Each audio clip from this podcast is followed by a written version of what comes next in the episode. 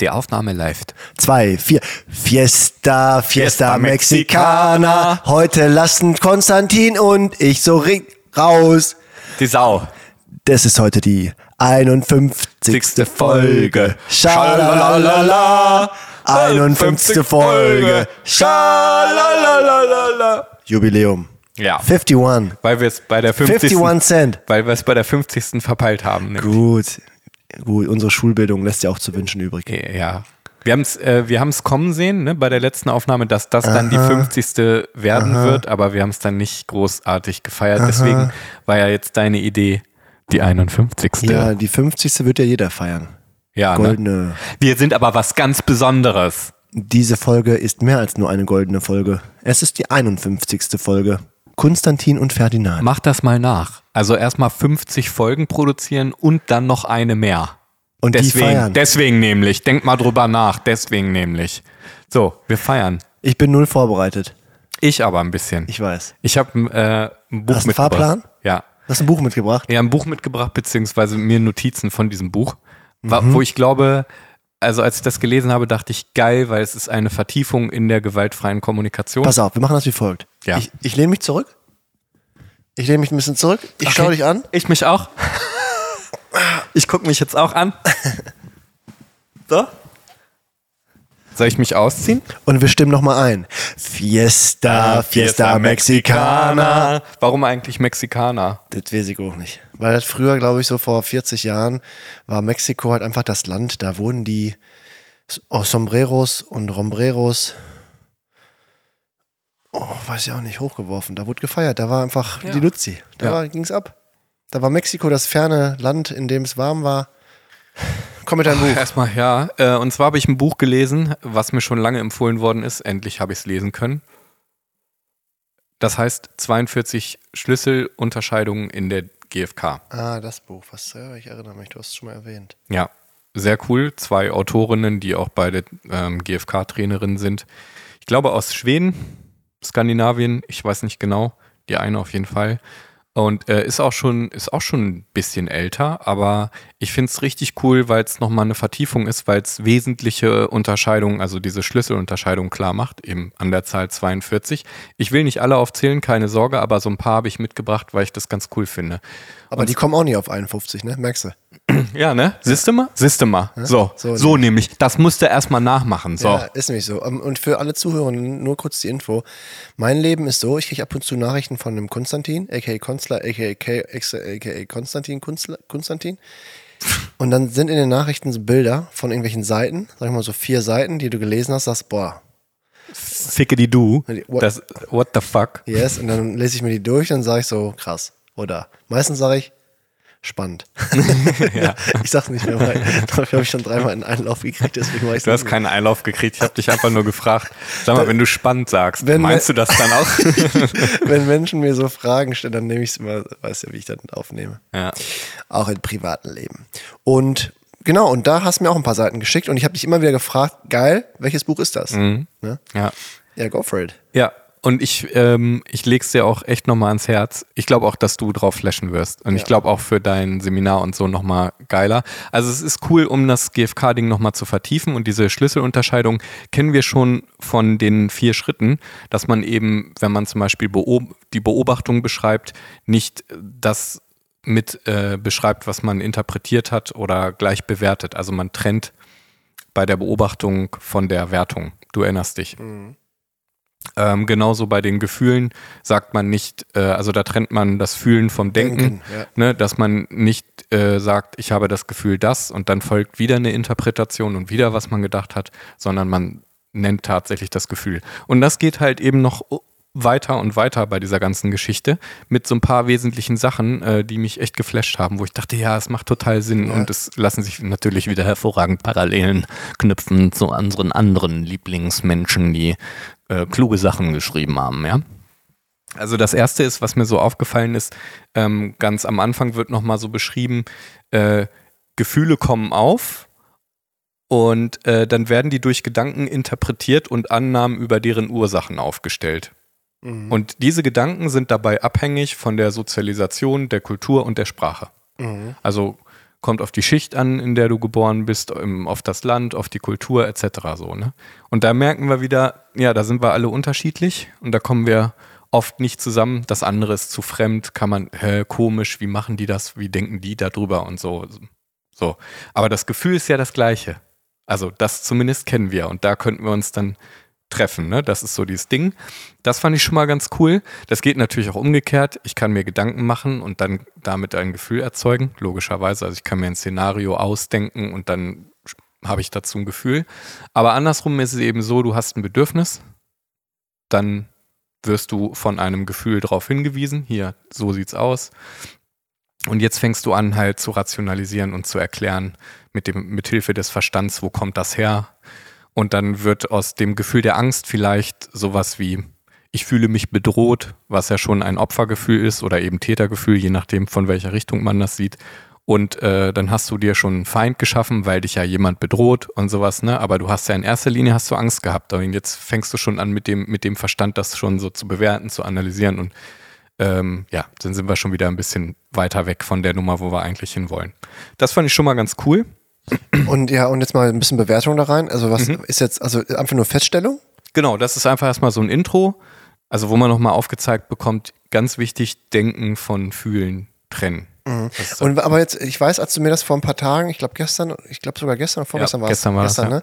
Das hast du mir davon berichtet und dann sagte ich doch so, Mann, wie witzig, weil ich bin heute nicht so gut drauf und äh, ein paar Sekunden bevor du angerufen hattest und auch, glaube ich, sogar als wir angefangen haben zu sprechen oder uns Nachrichten geschickt haben oder was auch immer das war, ich weiß nicht, ob wir telefoniert haben, ich glaube nicht, ne?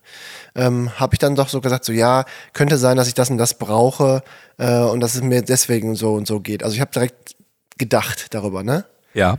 Und hab halt dann auch sofort überlegt, so, jo, Mann, warum fühlst du nicht einfach mal erstmal eine Weile so?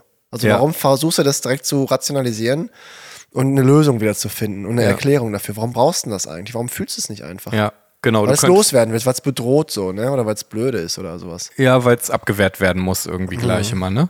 Genau, man könnte da einfach erstmal fühlen, dann auf das Bedürfnis quasi kommen dadurch und dann kannst du anfangen zu denken. Also äh, deinen Verstand zu nutzen. Ich erinnere mich da übrigens an Gerald Hüther, den Neurobiologen, der gesagt hat, das Gehirn ist nicht zum Denken da, sondern zum Problemlösen. Mhm. Das ist jetzt ein Widerspruch, ne? aber äh, wir wissen, was er meint, glaube ich.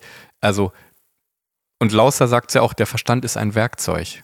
Der muss nicht immer alles bewerten und interpretieren, weil er ist ja geprägt durch eben Kultur, Herkunft, Gesellschaftsschicht etc. Das, das ist nicht allgemein gültig für alle. Ne?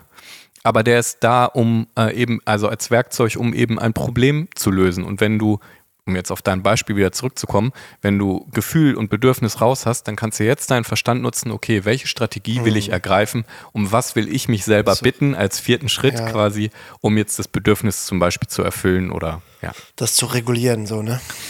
Mhm.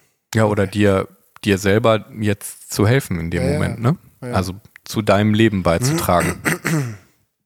Ja, ist ja irgendwie ein Regulationsprozess, oder? Ist, also ich finde, regulieren ist. Du bist ja schon auf Metaebene. Mhm. Du, du fragst dich ja, welches, welches was, wie fühle ich mich? Mhm. Da reflektierst du ja so ein bisschen, bist auf Metaebene, dann fragst du dich, okay, welches Bedürfnis, gehen wir die Karte durch? Entweder mit so, ne, mit so einer Hilfe mit der Karte oder also im Kopf, was brauche ich denn gerade eigentlich? Was ist da nicht erfüllt? Ist ja auch Metaebene, gucke ich ja auch so drüber. Und dann äh, kontrolliere ich das, ich steuere das also, indem ich sage, ah, ich ziehe da jetzt eine, eine Strategie. Mhm. Das ist ja eigentlich, wenn du beim selbstregulierten Lernen, also bei meinem Hauptthema in der Forschung, ist das ja eigentlich das. Also wir sprechen ja immer von Bedürfnis bei der GfK, Bedürfnis mhm. und Strategie, dieser Unterschied, ne? Das ist das wichtige Ding. Und das ist ja da eigentlich ähnlich. Also wenn ich jetzt überlege, Motivationsregulation bei der, bei der Art des Lernens, ich merke, dass ich ein Problem habe. Mein Problem ist zum Beispiel, ich, ich glaube nicht an mich, an meine Fähigkeiten und deswegen bin ich nicht motiviert. Du erinnerst dich an die Videos, die du mal für uns gebaut ja. hast. Die jetzt und, ja endlich ja, übrigens, ja. In der Evaluation. Ich habe letztens noch deinen Namen ausgetauscht. Also nicht deinen Namen, sondern äh, die Uni, für die du ah, tätig okay. bist. Ah, ja. Ja. Ähm, ja, und dann ziehst du die Strategie. Also man reagiert darauf mhm. um das Problem zu lösen. Also ich habe ein Problem, ich glaube nicht an mich selbst, weil ich, ne, deswegen bin ich nicht motiviert, weil ich glaube, ich kann das nicht. Und dann ziehe ich die Strategie, was weiß ich, so Positive Self-Talk. Also ich spreche zu mir so, hey, hast du schon mal geschafft. Hey, hast du schon mal geschafft. Das Problem hattest du schon mal. Also das ist das Gleiche eigentlich. Ja. Und dann sage ich ja immer jetzt äh, in, Ja, ich habe nur ich bei, sag, bei Regulieren, ganz kurz, habe ich immer so einen, Äh, so einen maschinell, faden ne? Weil Ja. Regulieren ist eher so, ich, ich darf das nicht haben und muss das jetzt sofort wegregulieren. Also so wie, wie du es am Anfang Ja. eher gesagt hast, dass du sofort in dem. Problemlöseprozess warst. Und das ist ja das, wo wir nicht hinwollen. Also wie zum Beispiel mit den Puppen und der Orange, mit dem Bedürfnis, dass du dass du sofort mit einer Lösung kommst und die beiden Puppen sich eben immer noch um die Orange streiten. Mm, Und du musst aber erstmal empathisch sein, weißt du? Und das gilt ja auch für dich selbst. Also nicht sofort so, oh, wie kriege ich das jetzt wegreguliert? So, sondern erstmal Gefühl, Bedürfnis und dann bin ich ready. Aber es ist trotzdem super witzig, weil ich glaube, da clashen bei mir gerade halt einfach voll die Traditionen. Weil auf der einen Seite mache ich jetzt seit ein paar Jahren diese Forschung zum selbstregulierten Lernen. Das ist halt sehr psychologisch, kognitionspsychologisch. Das ist ein Problem. Da hast du die Strategie, nimm diese Strategie, um es zu lösen. So. Ja. ja, sehr output-orientiert. Aber im, mit, mit Blick auf den Prozess, so keine Frage. Aber es ist so, was geht an Info rein, was wird da verarbeitet, was geht raus, so rein, raus, runter, rauf und so wie bei ne, Ford. Rein, rauf. es ist runter, eine erdachte Methode. So. Und auf der anderen Seite kommt jetzt durch uns beide, durch GFK und Laus da und so, kommt so, hey, fühl das doch erstmal, so quasi, ne? Es ist okay. Das wertet das jetzt so ab, aber- Nein, nein, ja. aber nein, aber es, es gibt keine schlechten Gefühle. Nee, für mich eher andersrum. Nee, weil Weil das, das- so, hey. Ja, ich weiß. Aber das ist, das ist das, nimm mal das Jojobaöl. das, ich das, das Jojobaöl. weil das ist so menschlich. Ja. Und das andere ist halt schon maschinell. Und wenn Genau. ich jetzt so Vorträge gerade halte, dann sage ich halt so, ja, es kann sein, dass das selbstregulierte Lernen so ein bisschen faden Beigeschmack hat, weil es ist irgendwie so ein freundlicher Kompromiss zwischen Anpassung. Wir wollen noch erfolgreicher sein und nicht so viel Probleme Du haben. willst jetzt lernen. und der Individualisierung im Sinne von Metaebene. Ich finde heraus, was ich brauche, wie es mir geht, was so Sache ist. So dieser Spagat, das schafft diese Theorie meiner Meinung nach. Und äh, jetzt, mir wird jetzt gerade durch, durch diesen kleinen Schnack so bewusst, so, ey, da clasht so das System meiner Doktorväter so. Das ist das härtere Psychokognitions-Hans. Und jetzt das äh, Lauster, Marsha, Rosenberg und so und äh, Konstantin Kunze und so. Diese ganze, das, Die das ganzen clasht coolen, so ein bisschen. ja, die coolen Die meinst richtig du. Ja. coolen. Ja. Mhm. Das clasht. ja. Spannend. Ach Mensch, ey, ich Aber bin ich so finde, dankbar. also Das Clash, clasht, nein, ist nicht so im Sinne, das passt nicht, sondern das Für das, dich. Nein, das ist so, so das, das äh, ist so wie Essig und Öl, so Ja. gerade noch. Aber ich weiß, das ist nicht Essig und Öl, sondern das wird jetzt so richtig schön. Das gibt eine, ist das eine Emulsion, ich weiß nicht. Also das wird so jetzt ineinander übergehen, das wird sich vermischen, das wird so assimilieren, das wird so zusammenfließen. ja. Ähm, ja, es geht ja darum, es geht Das, ja das ist ja darum, mein Leben gerade, das zusammenzubringen. Ja. Und das klappt so richtig gut, das macht auch richtig Spaß. Gehen ja sogar die ersten Doktorarbeiten drüber los, das zusammenzubringen. ja, es geht. er macht hier eine komische Handbewegung mit seiner Faust und Finger. reibt die Finger, reibt die Finger aneinander. ich habe äh, Essig und Öl zusammengequetscht. Mhm. Ach so. Mhm. Und jetzt, wer macht deine Hand sauber? Eine Hand wischt die andere. Die Hose. Aber da, darum geht's ja, dass das eine, wie du sagst, ne, so streng kognitiv psychologisch ist sozusagen, ähm, wo es nur darum geht, den Verstand zu nutzen und das andere eben, es geht ja nur darum, die Gefühle mit reinzuholen. Ne? Also die Ganzheit der Wirklichkeit Und es ist so, es ist so an der Grenze der von, Menschen. von Kognitivismus zu Konstruktivismus. Also äh, Kon äh, Kognitivismus eher so Input, Output, äh, ja, was geht da rein in den Kopf, was geht raus und so, was, wie können wir das jetzt ein bisschen, so ein bisschen mehr so steuern, etwas kühler, etwas maschineller. Und das Konstruktivistische ist ja eher so sehr subjektiv. Ähm, es gibt nicht diese objektive Welt, jeder nimmt die Welt verschieden, weil es ist ein aktiver Prozess, das Lernen und das Leben und so weiter und so fort. Also da sind wir an diesem Übergang beim selbstregulierten Lernen und, und das, was wir hier machen mit Bedürfnissen und, und diesem ganzen Kladderadatsch, das ist halt, es ist ja sehr konstruktivistisch, sehr individuell, sehr subjektiv und so. Das ist äh, ja, spannend. Also ich bin jetzt schon dankbar. Hey, mach lass mal mit dem Buch weitermachen. Ja, alles klar. Danke für diesen Ausritt. Ja, aber sehr gerne. Ich Doch. möchte mal darauf hinweisen. Zwei, vier. Fiesta, Fiesta Mexicana. die 51. Folge von Konstantin und Ferdinand. Du sahst jetzt aus wie ähm, Helge Schneider. Ja. Ja. Das Käsebrot. war das Bonbon aus Wurst, das ihr Glück gebracht. Digge Ding. Kennst du? Ey, mir ist gerade ein anderer Song eingefallen. Okay. Käsebrot ist ein gutes Brot oder so. Ähm, bezogen auf Bedürfnisse gibt es einen, einen coolen Unterschied. Kompromiss und Wandel. Da habe ich gedacht, okay, was soll das sein? Und ähm, Darüber haben wir ja schon häufig gesprochen. da haben wir schon häufig drüber gesprochen und da wurde es klar, also es gibt eben diesen Unterschied zwischen Kompromiss auf der einen Seite, so beide Seiten, ja, okay, ich opfer da etwas zu Dann Ungunsten ziehen wir halt in die Mitte. meines Bedürfnisses, genau. Zu, von diesem Kompromiss weg, wo, wo jeder irgendwie was von seinem Bedürfnis dann halt unerfüllt lässt. Lose, lose. Ja. Hin zu Konsens und eben auch Wandel. Weil wenn wir beide miteinander sprechen und gewaltfrei kommunizieren, kann es auch sein, dass sich meine Haltung ändert und mein Bedürfnis auch. Also du sagst mir von Herzen, was du brauchst und plötzlich ist mir das wichtig, Ja, ja. weil ich von mir aus geben will. Ja, Weißt du? ja. So. Und das macht voll Sinn, finde ich. Ja, voll schön. Voll. Ja, finde ich auch schön. Man könnte es so nennen, dass, dass das Helfen, ähm, also das, was du brauchst, quasi, das will ich dir dann geben, intrinsisch sozusagen. Das ist mir dann ein Bedürfnis. So, und dann kommen wir wieder zusammen. Äh, und hinsichtlich Bedürfnissen äh, finde ich auch interessant, Strategien, von denen man denkt, man braucht sie. Also ein bisschen der Unterschied zwischen Bedürfnis und Strategie, die aber dann gar nicht lebensdienlich sind, sondern nur so kompensieren. Äh, das geht schon in Richtung Entfremdung. Die Autorin hatte da ein Beispiel. Sie hat als junge Jugendliche, wenn sie sich einsam gefühlt hat, äh, gegessen. Und sie wusste nicht, was sie damit eigentlich kompensieren und befriedigen will. Sie hat später dann rausgefunden, ja, immer wenn ich, wenn ich einsam war, habe ich angefangen zu essen. Also sie hat sich irgendwas von dieser Strategie versprochen, aber es war insofern nicht lebensdienlich, äh, weil es ja sie jetzt nicht hinsichtlich äh, der Gemeinschaft, Austausch, ähm, Zugehörigkeit oder so, diese Bedürfnisse wurden damit nicht genährt. Genauso. Aber warum, aber warum macht es denn der, der Organismus trotzdem? Weil irgendwas konditioniert war oder so? Weil man sonst das Essen nur aus Gemeinschaft kennt und deswegen? Oder weil es Ablenkung ist? Erstmal muss man sich dem ja eigentlich auch wieder bewusst werden, Ja. was da Phase ist, ne? Und wenn du es, jetzt können wir es wieder mit Arnus Grün Wissen Worten erklären, äh, wenn du das nicht haben durftest, Das ist geil, dass du sagst, das Also du Arnos, durftest- Arnos Grünwissen. habe ich gesagt, Arnus Arno, äh, Arnos Grünwissen. Arno Grüns, Grüns Wissen, Voll geil. Mit dem Anus Wissen, mit Arnos wenn wir das mit dem. Anus äh, beantworten wollen, Arno Grüns Wissen, äh, was, also mit dem, was er geschrieben hat, mit dem, was Arno Grün geschrieben hat, alles beantworten wollen, dann durfte sie das vielleicht gar nicht haben, Ja. und äh, war doch alles in Ordnung mit dem Kind. Kann, also warum war einsam, ja, wieso, weißt du? Und dann äh, weiß es das ja selber auch nicht, hat es halt nicht gelernt. So.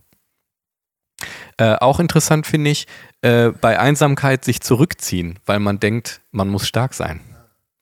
So nach dem Motto, ja, allein bin ich eh besser dran. Aber eigentlich bin ich fucking lonesome, so, weißt du? Und man zieht sich aber zurück, nee, ich muss stark sein. So, die, auch wieder die Abstraktion, die, die abstrakte Idee der Stärke. Ich komme alleine besser klar, aber eigentlich bin ich fucking einsam. So, fand ich auch interessant. Statt, das, statt sich zu öffnen und das anderen mitzuteilen und auf äh, Austausch und Verbindung Ja, zu dahin zu streben. So. ja, Ja, und du, du leugnest deine Bedürfnisse eigentlich dann vielleicht sogar. Also du leugnest dein, dein in Anführungsstrichen Problem. Ja, du sagst ja auch, das darf ich nicht haben, ne? Ja, also genau. ich muss stark sein jetzt. Ja.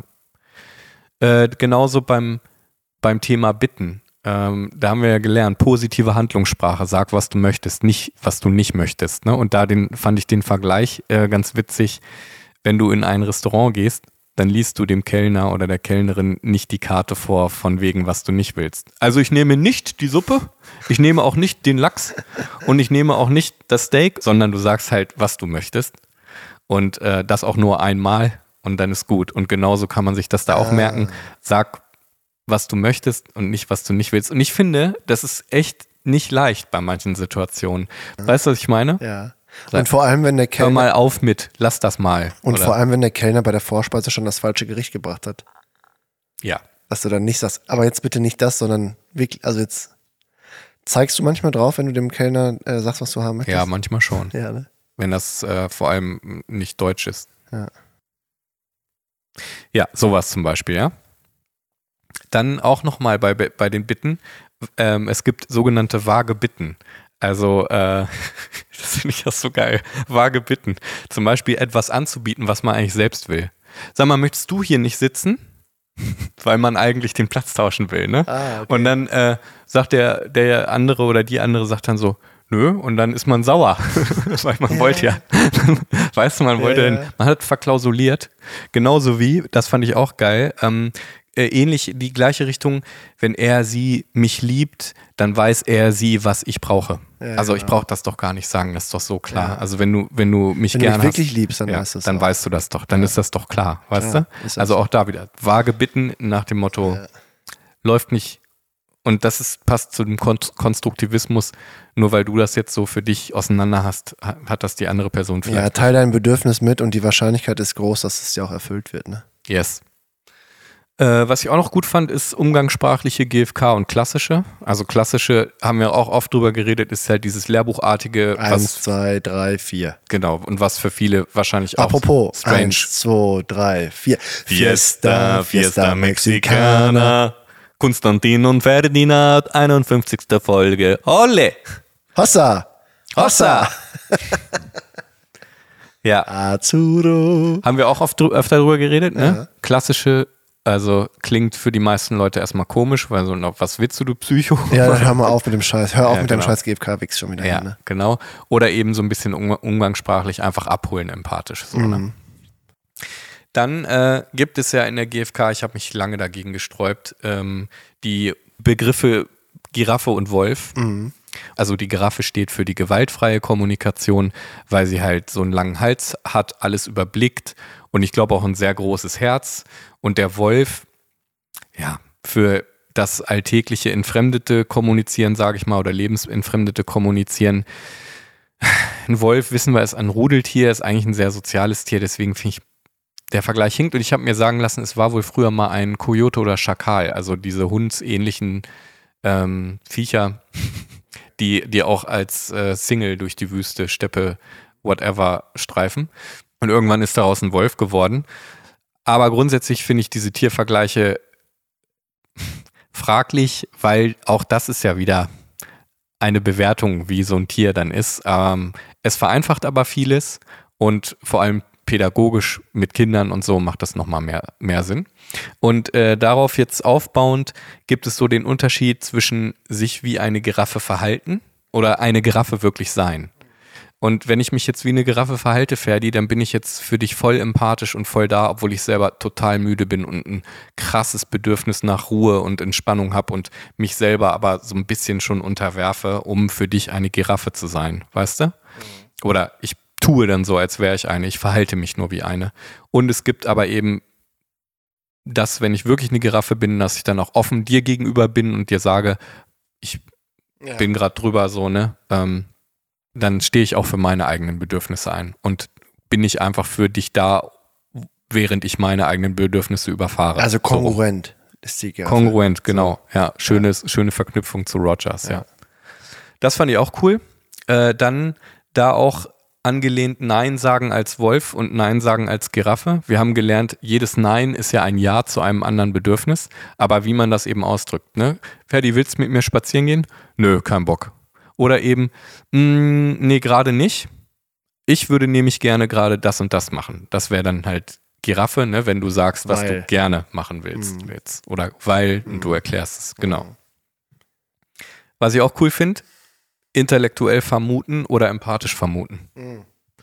Ach so, das ist bestimmt, weil du nur vier Stunden geschlafen hast. Ja, ja Studien, logisch. haben ja, Studien haben ja gesagt, dass. Ja, genau, ja. Also ne, rational erklären und vielleicht auch recht haben wollen, äh, anstatt eben empath empathisch vermuten, wie geht's dir, ne? Was fühlst du? Finde ich geil.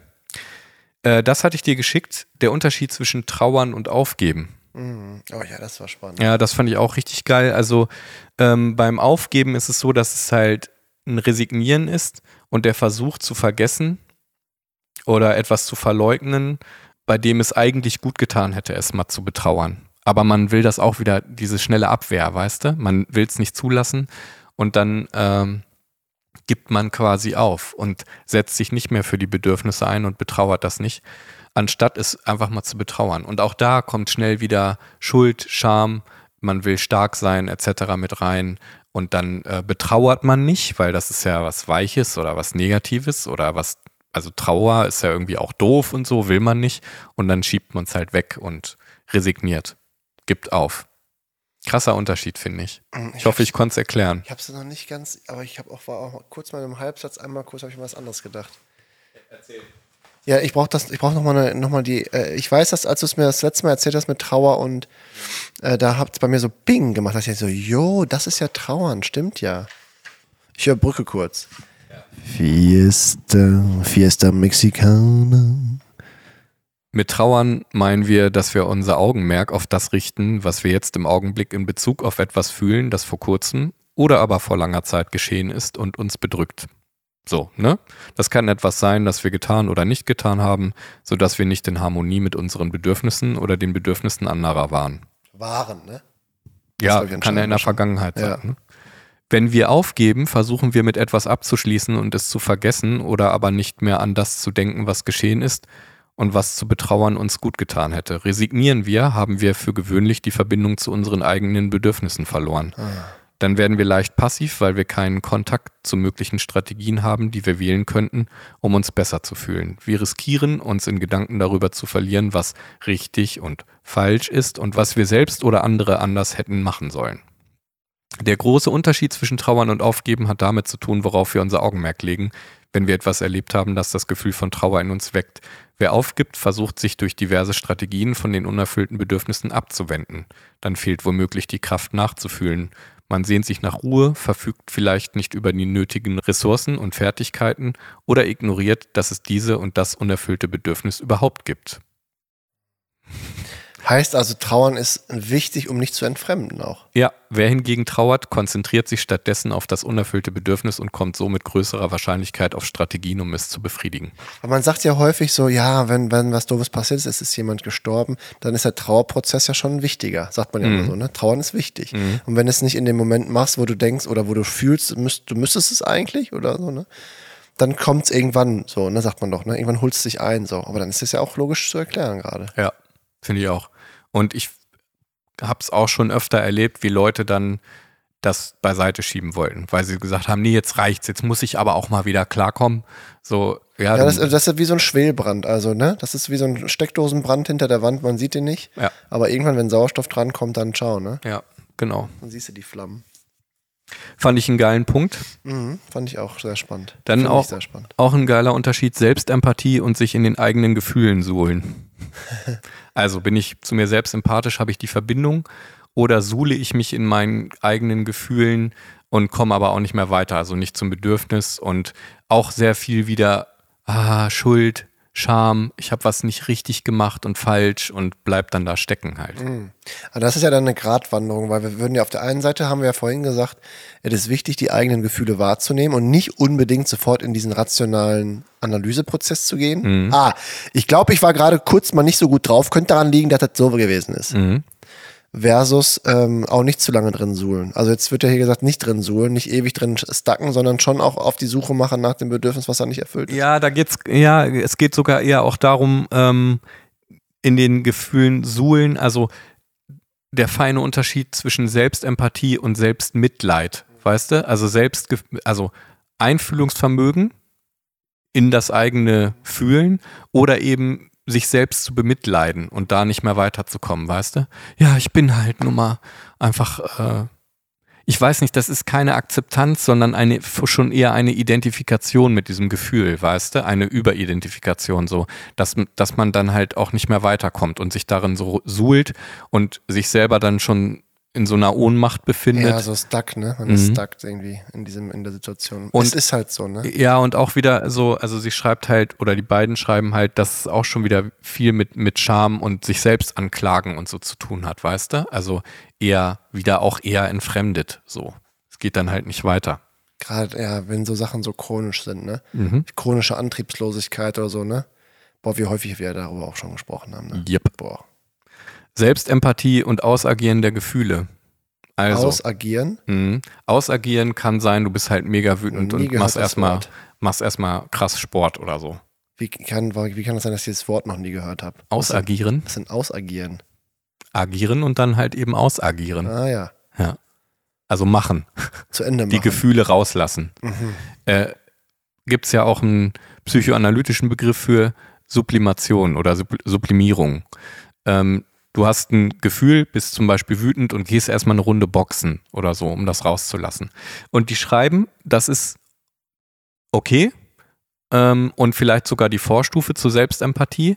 Aber es darf nicht nur das sein, weil dann verlierst du ja auch den Zugang. Ja. Also wenn du einfach immer nur sauer bist und nur boxt oder so, dann ähm, kommst du ja auch nicht weiter. Dann kannst du auch nicht sagen, okay, ich habe jetzt das Gefühl aufgrund dieses Bedürfnisses, sondern boxt einfach nur oder boxt vielleicht auch Menschen auf der Straße oder ja, so, wer okay. weiß. Ne? Also es wird dann auch irgendwann entfremdet. Und ich erinnere mich an etwas, äh, Freud hat auch zu, zur Sublimation oder Sublimierung gesagt, dass es durchaus nichts Schlechtes, wenn man eben seine Libido irgendwo hin sublimiert, dass man, keine Ahnung, mit irgendwas erfolgreich ist und so. Aber auch das kann natürlich ab einem gewissen Grad irgendwie nicht so cool werden, ein bisschen toxisch werden. Okay, also Haken dran am Ausagieren. Neues Wort für den Wortschatz. Jetzt sind sieben Wörter drin, das ist doch klasse. Ähm, und da, ich würde nochmal gerne zu dem, Schritt, zu dem Schritt davor gehen. Ja. Mit dem Selbstmitleid. Wie häufig hast du, empfindest du Selbstmitleid so? Manchmal finde ich es auch geil. Sich es gibt manchmal so, ja, es gibt manchmal so, so eine melancholische Phase so bei mir. Ja. Und dann denke ich so, dann, dann ist das, ich bin melancholisch, aber nicht im Sinne von, ich leide darunter und ist es so, Depri, macht alles keinen Sinn, ciao, sondern es ist eher so, leg mal einer die richtige Musik auf und ich nehme mich in den Arm. So. Mhm. Und es ist. Aber ist es dann Selbstmitleid oder ist es Selbstmitgefühl? Das weiß ich jetzt gerade so spontan. Ich glaube nämlich, dieses Selbstmitleid ist so, oh ja, ich bin ja so ein Armer und dann machst du dich selber auch so zum Opfer, weißt du? Und das, das andere ist eher so, ja, man, fühle ich, darf ich auch haben, gestatte ich mir, so, weißt du, so eine, so ein, ja, Selbstmitgefühl, wo man sich selber irgendwie versteht und akzeptieren kann. So ein Metagefühl. Ja, ne? voll. Ich weiß nicht genau, was ich dann da habe, aber ich weiß, dass ich das manchmal gerne habe. Wenn es nicht so auswegslos ist, sondern das ist so, das ist so ein Leiden, das ich eigentlich genießen kann.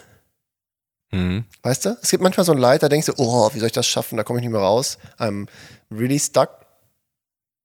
Und dann gibt es aber diese Phasen, wo ich denke so, boah, ich, dann bin ich vielleicht wahrscheinlich so ein bisschen müde, auch ein bisschen traurig. Aber ich weiß, es wird wieder. Aber in diesen Momenten bin ich dann trotzdem so ein bisschen, denke ich, Mensch, der arme Ferdi, irgendwie, ich würde in den Arm nehmen, wenn ich könnte. Mhm. Aber tut irgendwie dann manchmal auch ganz gut. Ja, vielleicht äh, wechselt sich's auch ab, oder? Ich werde da mal reinhorchen das nächste Mal. Ja, sag mal Bescheid. Ja. ja. Spannend. Ja, vielleicht hat man mal das, mal dies, ne? Ja, also mal so, mal so oder gestattet sich das dann auch einfach mal. Oder man sieht ein gerade, dass es Selbstmitleid ist und es wandelt sich zu Selbstmitgefühl. Spannend. Mhm. Was ich auch noch interessant fand, war, äh, in unserer Kultur werden starke Gefühle auf das Verhalten von anderen zurückgeführt, also Schuld, ne? Du hast das gemacht, deswegen dir bin ich, weil du bla bla bla. So. Und in anderen Schulen oder Kulturen ähm, hat es immer, immer nur mit einem selbst zu tun. Also äh, du, du bist ja derjenige, der ein Problem damit hat und so, ne? Und die beiden schreiben, ähm, anstatt anderen die Schuld zu geben oder alles nur alleine mit sich selbst auszumachen, ähm, nutzen wir GFK, um mitzuteilen, welcher Stimulus, also welcher Reiz, was ausgelöst hat und wie das Gegenüber uns jetzt unterstützen könnte. Und das finde ich schön, das macht's rund. Oh, richtig schön. Ich ja. habe vor ein paar Tagen mit Corinna gesprochen, meiner Arbeitskollegin, die aus ihrer Elternzeit zurück ist. Habe ich auch darüber gesprochen, was ich mir so vorstelle, so wenn es so in Richtung Partnerschaft und, äh, und Liebe und so geht, dass ich in der Lage bin, irgendwann, wenn ich darüber spreche, wie es mir geht, vielleicht auch akut in einer bestimmten Situation, weil man sich mit irgendwem unterhält und vielleicht sogar es in Richtung Stress geht oder Streit oder so, dass man gar nicht quasi die andere Person erwähnt, wenn man sich selbst beschreibt, wie es einem geht. Also dass man wirklich so GFK-mäßig nur bei sich bleibt und sagt, ich fühle mich so, ich brauche. Piep. Das war's so, weißt du? Ja. Und nicht, das Verhalten der anderen Person analysiert und sagt, ja, weil du und so, sondern wirklich nur so, oh Mann, und das, ich, boah, das möchte ich noch, das möchte ich ja. gerne viel besser können. I feel, ja. Ja? Weil Definitiv. ich glaube, das wird so viel, das wird partnerschaftliches und auch, auch, auch im Geschäftlichen so. Aber vor allem das Partnerschaft. Partnerschaft. Warum schlafe ich denn ein, wenn ich von Partnerschaftlichem spreche? Das besprechen wir gleich. Alles klar. Das wäre schön, wenn man es könnte, ne? Erzähl zu Ende. Das war's. Okay. Ja. ja. Ich würde es gern können. Ich glaube, das wird helfen. Ich, das wird so richtig krass helfen. Ich, nachdem ich dieses Buch gelesen habe, ne, ja. habe ich gedacht, wir quatschen so viel darüber und ich habe lange halt nichts mehr zu GFK gelesen, sondern habe mich mit, wie Ja. du ja weißt, mit anderen Leuten beschäftigt noch und so, weil das aber auch Sinn macht. Und ich denke mir, ja, okay, Wissen ist das eine und ich habe ja auch schon diese Fortbildung gemacht, wo wir sehr viel Praxis gemacht haben, aber ich sag mal so, meine Kommunikation ist auch deutlich gewaltfreier geworden, definitiv. Aber nichtsdestotrotz, worauf es mir jetzt ankommt, ist, dass man eben wirklich mal in der Praxis das jetzt macht auch. Da, also wirklich nicht nur anwendet, sondern in dem Moment versucht zumindest, Ja. dahin zu kommen, weißt Ja. du? Das ist wirklich essentiell, weil du, ich meine, ohne Scheiß, ey, wenn du dir, wenn du dir anguckst, was im Internet abgeht, wie die Leute miteinander umgehen und sowas, weißt du, wie, äh, wie voller Zynismus und, und Hass mittlerweile und, und Selbstdarstellerei und sowas. Und auf der Straße ist es Gott sei Dank noch nicht so. Also wenn ich jetzt Leuten im Supermarkt begegne oder so, dann beobachte ich das da nicht. Aber nichtsdestotrotz in meinem eigenen Umfeld, wenn ich einkaufen gehe, wenn, ich's mit, wenn ich mit anderen Menschen zu tun habe, an der Uni oder so, da will ich anders mit den Leuten Ja. umgehen. Du Und willst den Unterschied machen. ja, genau. Und da kann ich ja auch nur bei mir Ja. anfangen. So, fertig aus. Und das, deswegen mache ich das auch so. Ja. Deswegen ist es so wichtig. Ja. Ja, äh, nächstes, äh, nächstes Beispiel ist dominanzorientiertes äh, versus bedürfnisorientiertes System.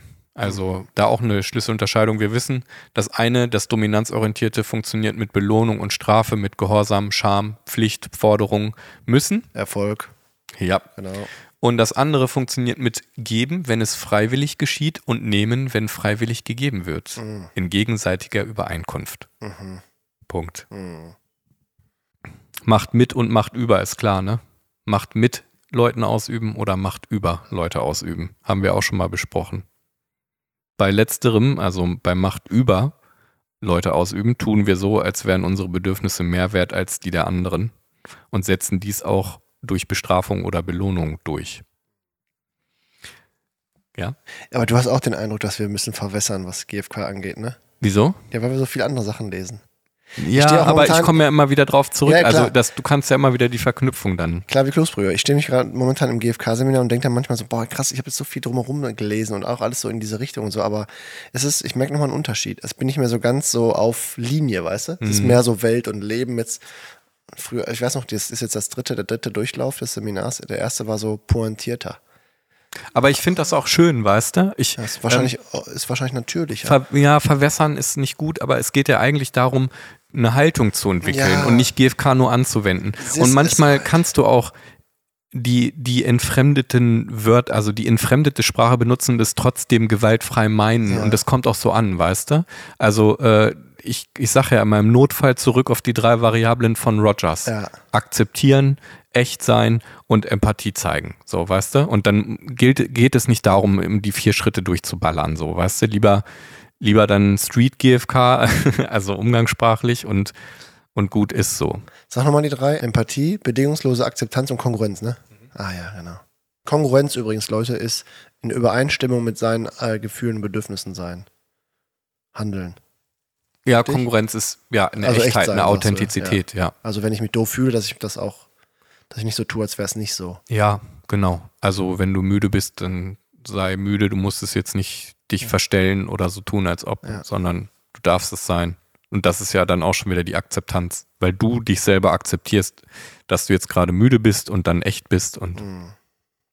Und dann, ähm, wenn du dir das gestattest und dir, deinem Gegenüber auch, dann das Gegenüber auch und wird angesteckt und wir dürfen alle so sein, wie wir sind. Toll. Ne? Ich will so bleiben, wie ich bin. Du darfst. Will so bleiben, wie ich bin. Du darfst. Eine geile Unterscheidung finde ich. Für alle, die, für alle aus der Gen Z, das war Wurstwerbung aus den 90ern.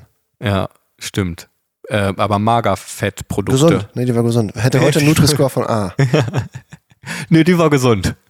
Gibt's Ja. das noch? Die war, Gibt's, du darfst noch? ich weiß nicht, kann ich mir nicht vorstellen. Ich guck nächstes Mal nach. Du darfst. Pass auf, nächste Sache ist der Unterschied zwischen Strafe und Konsequenzen. Mhm. Man sagt mal, wenn du das machst, dann musst du auch die Konsequenzen tragen. Ja. Aber man, also nach dem Motto, ich, ich Verantwortung. bestraf dich dann, so nach dem Motto, Ja. ne? Das wäre die Konsequenz, das Ja. keine Konsequenz.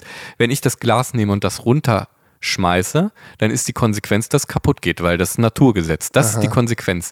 Deine Bestrafung ist eine Bestrafung, ist keine Konsequenz. Geil. Das, finde ich find geil, ne? Finde ich auch so geil. Nach dem Motto, In junger Mann, face. dann trägst du die Konsequenzen. Nee, trag mal du die Verantwortung für die Bestrafung, die du Konsequenz nennst. Weißt du, was ich meine? Das finde ich so, so geil. Ach, what the fuck. Ja. Das ist cool. Da muss ich mir auf dem Post-it schreiben, hier an die Wand hängen. Äh, was ich auch cool fand, ist äh, Schwäche und Verletzlichkeit. Mhm. Also, dass Leute, dass es Leute gibt, die halt eben Gefühle zeigen als Schwäche abwerten und andere, die sagen, nee, Verletzlichkeit ist, ich zeige meine Verletzlichkeit, Verletzlichkeit und das ist eine Stärke. Ja, diese Vulnerabilität, ne? Ja. Also, dass das einfach äh, ist ja da. Ich habe ja das Gefühl, da sind wir wieder bei der Authentizität, Ja. bei der Echtheit, bei der Kongruenz. Leute, Gefühle sind real. Gefühle sind real. Das finde ich ja. auch eine starke Sache, so von wegen, Gefühle sind Regal, äh, Regal. Die Gefühle sind im Regal. Ja, im Bei manchen Leuten sind die im Regal, ja. Äh, Gefühle sind real und alles andere, das aus, das sowas wie Geld ist ausgedacht, so, ne? Von wegen, ja, ich habe kein Geld auf dem Konto. Stopp mal, das Gefühl ist real. Das mit dem Geld, das ist ausgedachte Scheiße. Ja.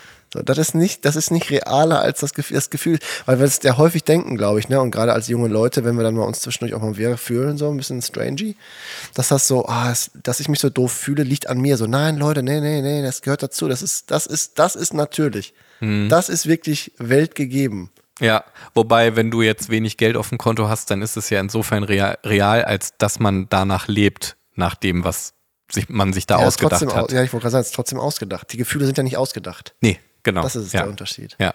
Ja.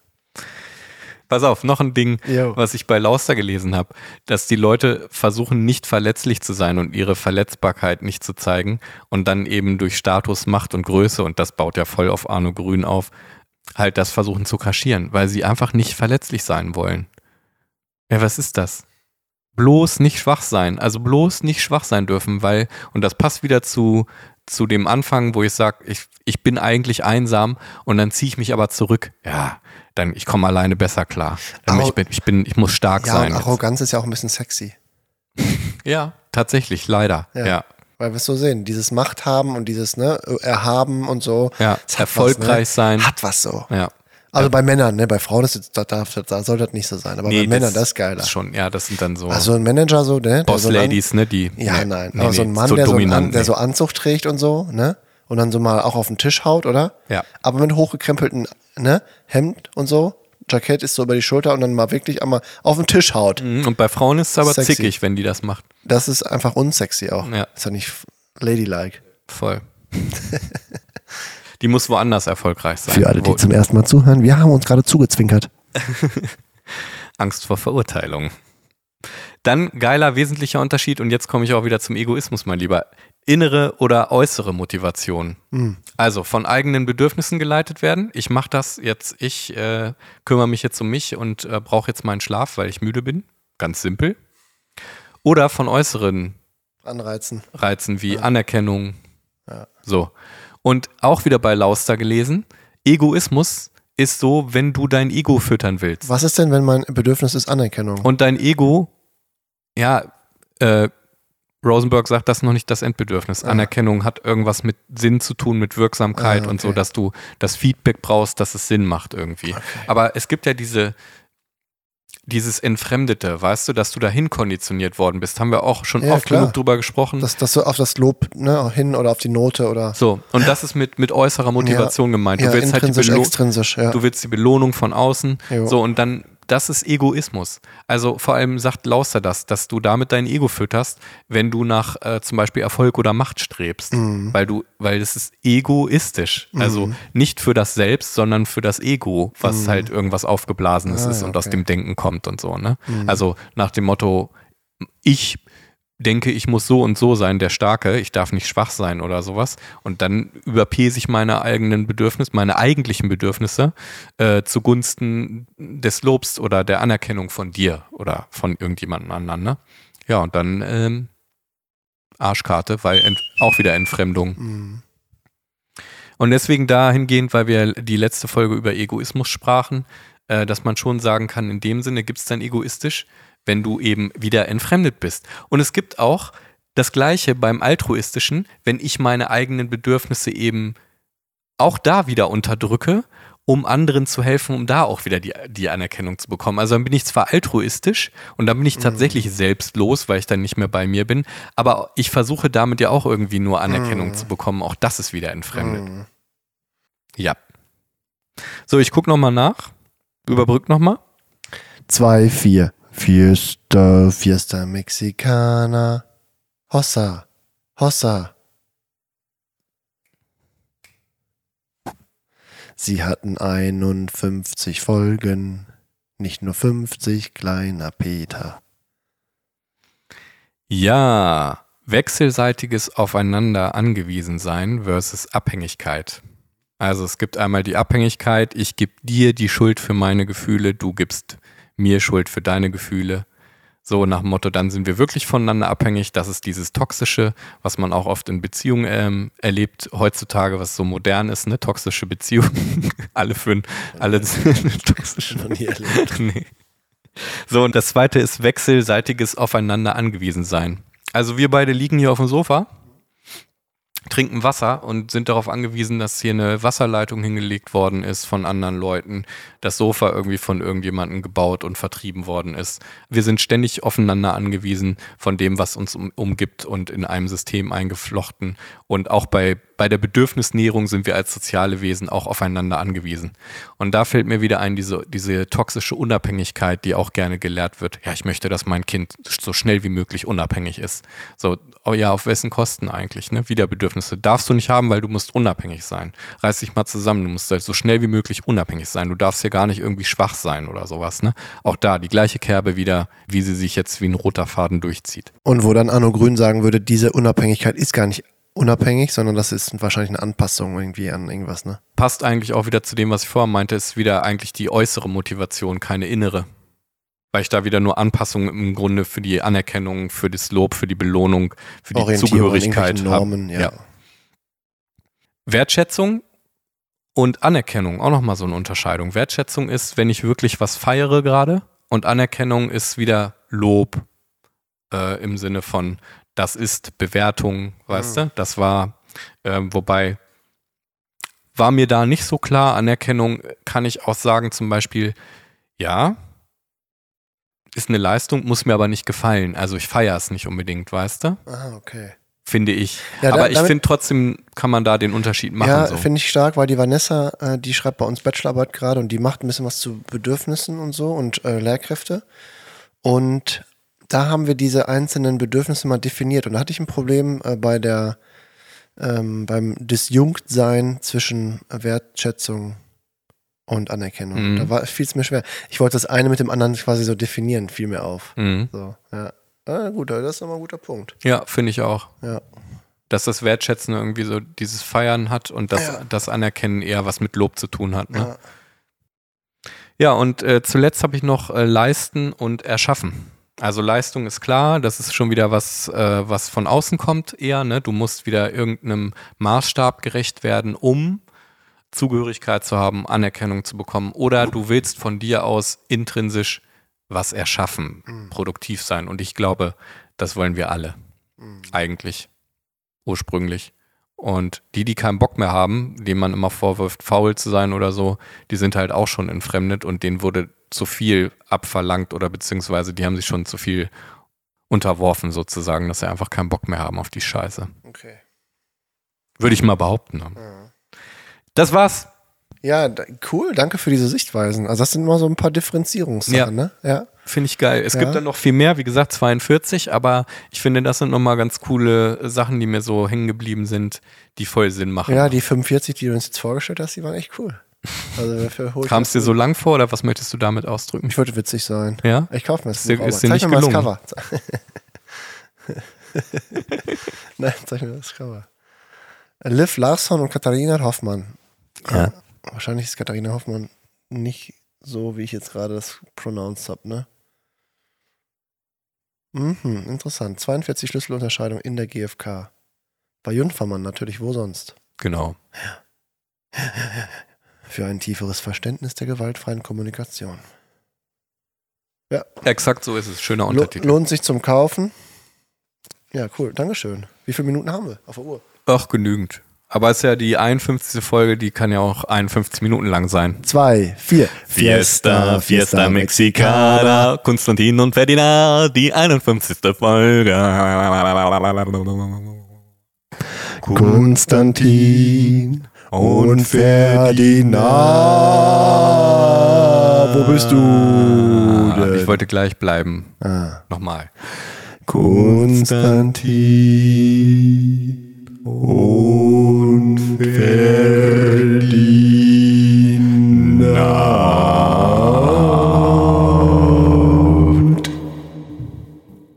Boah, war das scheiße.